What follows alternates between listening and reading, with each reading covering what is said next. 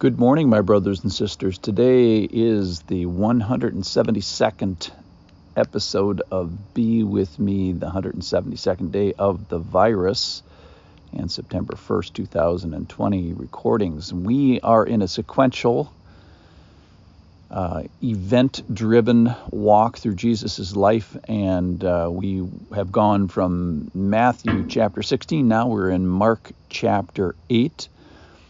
And we are starting in verse 22 because the earlier parts of the chapter of Mark, chapter 8, we've already looked at those passages uh, in their parallel passages.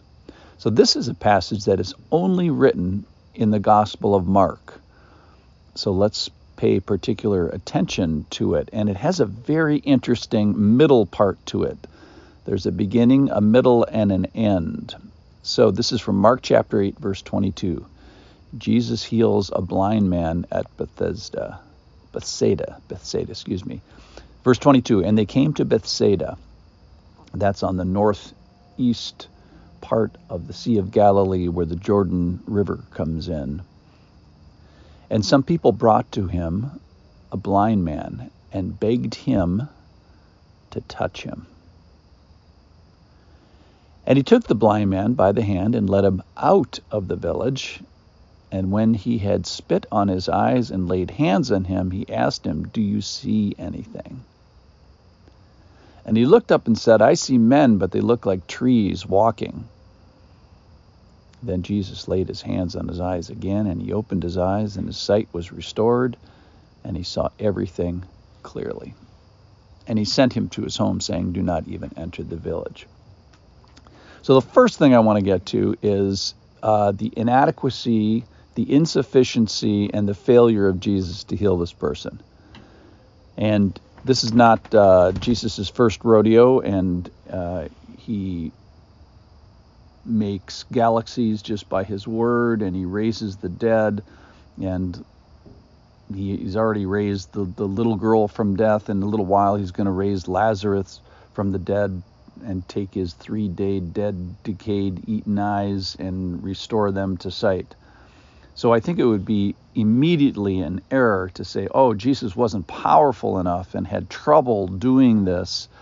Uh, and why did he have this double clutch on the on the healing? Was it because he was unable? And I think uh, with the balance of Scripture, we have to immediately just eliminate that as a a poss- possibility, and I think that would be an error uh, right off the bat. So the question is, why then does Jesus double clutch here? Uh, why does he not have a beginning and an end to this healing story? And why is there this middle part? So, why does he uh, add this element of time and the middle part, as I see it, is after he has taken him away, taken him by the hand, leads him out of the village, and then he has these intimate activities that he does with him. Uh, and he spits on his eyes. And isn't that precious and intimate? That's a symbolic prop that he uses. Obviously, you could just heal him just by saying so, and he's and he does that elsewhere in the scripture. He also lays hands on him which is also something he didn't necessarily need to do. But after this happens, I think the reason that he double clutches here is to get to this middle part, and that is, do you see anything? And he asks the man, "As let's assess your spiritual sight. Now, this this passage is all about spiritual sight and physical sight, and we find out that uh, even though Jesus leads them out of the hand by the village, or from the village, he's not alone because when he sees something in the in this middle part, he says, "I see men, but they look like trees." So the question is, he's led them away from the village. Who, who are these men? Well, it's the twelve disciples that are with him.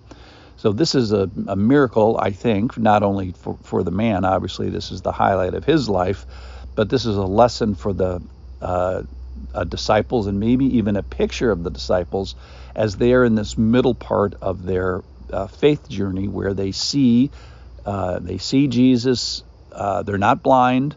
They see Jesus, uh, but they see indistinctly, and uh, that process continues as as uh, time goes on. So there is this groaning part of where we see and we understand, but it is incomplete. It's a little bit unclear. It's a little bit limited. So I think this is a call to assess our spiritual sight. I think the, the, the key point is the question that Jesus knows the answer to, which is, Do you see anything?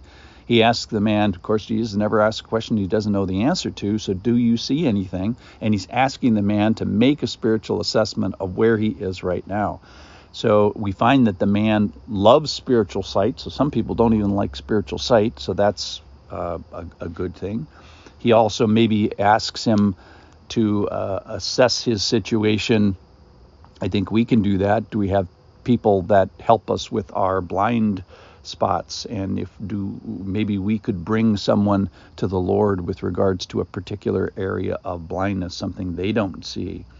Um, then the humility to have the spittle of Jesus rubbed on your eyes and to have him hold you by the hand and take you out of town and ask you questions and make you do these things.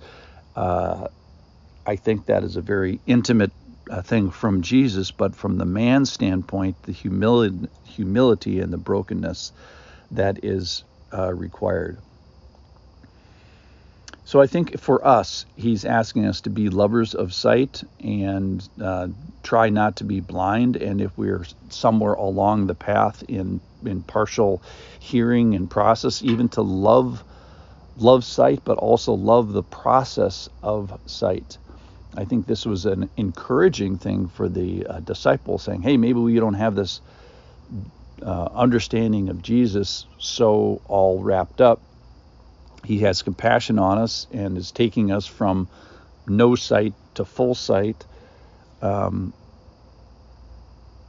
so I find this passage to be uh, challenging, and I think the critical part and the reason he double clutches is so that he can ask the question, Do you see anything? So let's assess our spiritual sight today. Let's assess our love for spiritual sight. Let's assess our willingness to uh, be have the spittle of Jesus applied to it. Let's assess our process for coming to sight, and maybe even assess our uh, fellowship and who we come to sight with. Do you see anything? What a great question. I bless you, my brothers and sisters, with sight.